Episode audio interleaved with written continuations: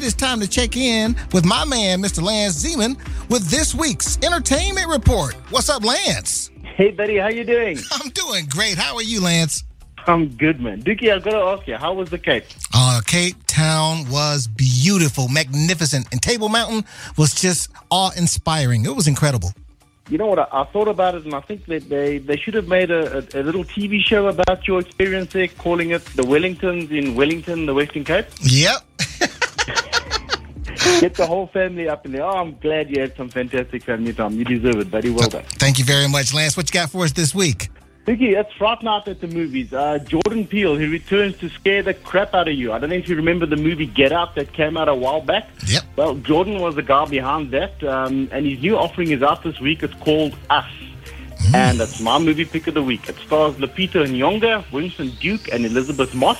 And it's the story of a family whose holiday turns into a nightmare when they are confronted by a group of doppelgangers. Everybody's talking about it too, hey? Absolutely. You know, this guy's taken horror to a whole new level, and I think it's something fantastic. He's, I think he's taken over from Steve, Stephen King. Really, really great talent over there. So go check out us this week, Dookie. All right. And Denzel Washington, he's returning to play Shakespeare for the first time since 1993. He's signed on to play the role of Macbeth, the King of Scotland. Um, and the story basically is uh, three witches foretell that he's going to become the King of Scotland. And if you know the Shakespeare play, it, it looks like a goodie. I mean, Denzel in Macbeth, what could be better than that?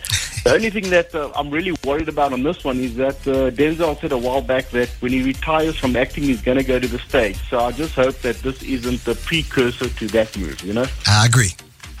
And then Dookie, Tom Hanks has also signed on to play the role of Colonel Tom Parker. You know, he was the manager of Elvis. There's apparently uh, an Elvis film coming out, and Tom Hanks is going to play his manager. And Dookie, if you believe in UFOs, you're not alone. How so? How so, my man? How so? Uh, you know, before his fame is with the Beatles, John Lennon attended art school, and that's where he met his first wife. And he did some drawings of some flying saucers. And you know, when he became famous, he actually claimed to have seen one um, when he was interviewed back in 1974. But anyway, some of these drawings are actually going up for auction. So if you've got some spare cash laying around and you want some doodles of John Lennon's version of a UFO of what he saw, hit the net. You can find it and maybe bid on it to some classic John Lennon memorabilia. Mm, cool. What else you got for us, buddy? Dookie, on the music side of things, I mean, this is just freaky. Warner Brothers, they've signed an algorithm to a 20 album record deal. I kid you not. What? 20 record? 20 records, this algorithm. It's basically a bundle of code that creates uh, mood music, and they've already released five albums through it. It's a, it's a bunch of like sleep series music. So Clear Night, Rainy Night, and Foggy Mornings are among the offerings. But I mean, where do you get an, album, an algorithm getting an album deal? I mean, that's just freaky, but hey, that's the way it's going, yeah? Hey, that's the way of the world. But in, in just staying with music, with some real music, Sting's got a new album on the way. He's got an album out the end of May called uh, My Songs, and it's going to feature new interpretations of classics such as Desert Rose, Demolition Man, and Brand New Day.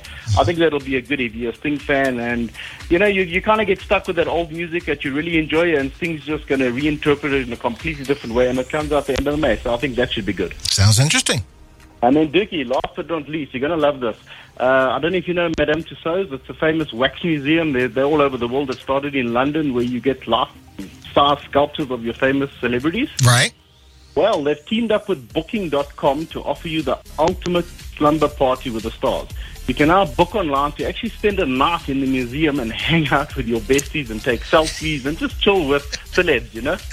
a night in the museum.